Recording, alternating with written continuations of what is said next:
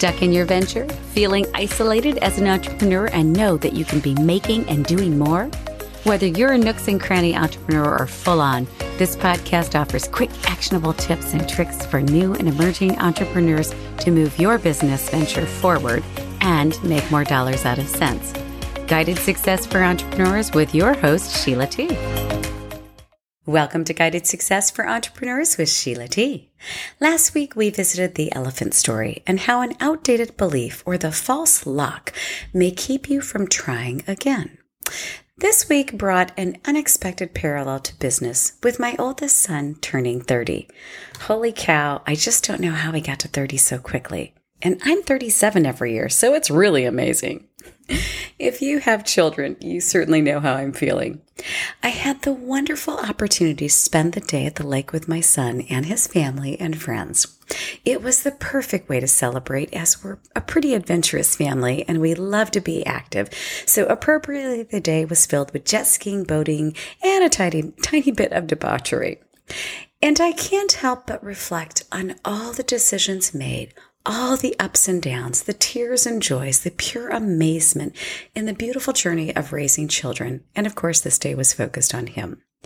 And as I look at the confident, successful, loving, caring, and fiercely independent and courageous human being he is, along the way, while that was certainly part of the goals, through those growing years, there were many times I wasn't so sure I was making the right decisions, giving the best advice, having the right balance of that discipline and freedom, providing the right amount of security with independence, and adding to humanity in the most positive, contributing, loving way possible. And yet here he is, amazing, contributing, wonderful human being today. So think about it. When we first bring these kiddos into the world, our only goal is really to keep them alive. Those first few weeks and months with your very first newborn is a whole lot like launching a new business. You kind of have no idea what you're doing, even though you've read all the books, taken all the courses, and bought all the gear. You're still taking a breath at the end of the day that you made the right choices and the tiny human being you've brought into the world is safely tucked in for the evening and you did it for another day. And then you realize you figured out how to keep them alive, and now the really hard work begins making all the right moves, decisions, incorporating all the tools for optimal learning and growing, balancing unconditional love with discipline, assessing risk, and keeping yourself balanced all at the same time so you're walking the talk you've been dishing out. And there's no test or certification or license to take prior to, prior to parenthood. We jump into that pool not really knowing how to swim, much less tread water, but we do it anyway. And why? Well, for the love, for many of us. We have children to love them. And we often launch a business from a passion or a desire to make change, to love what we do. And there is no test or certification or assessment, much like parenthood, to determine whether you're going to be a good entrepreneur. And as we build a business, we're debating are we making the right decisions, giving the best advice, having the right balance of discipline and freedom, providing the right amount of security with independence, and adding to humanity in the most positive, contributing, loving way possible, whether that's through what we're providing in products and services or our employees and partners. And we long for the day when we get to that point in our business where we can pause and reflect on how far we've come, the impact we've made, and celebrate the successes.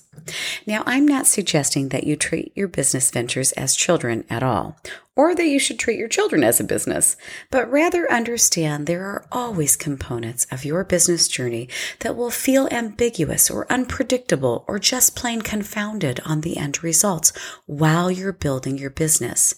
In those first months and sometimes year of your business, much of the focus is on keeping that thing up and running. So you can continue to grow, expand, learn, and add more value. It's also the same lesson we learn in parenthood and why we say and hear it takes a village to raise a child. It takes a village to raise a business. You cannot be successful on either journey all alone.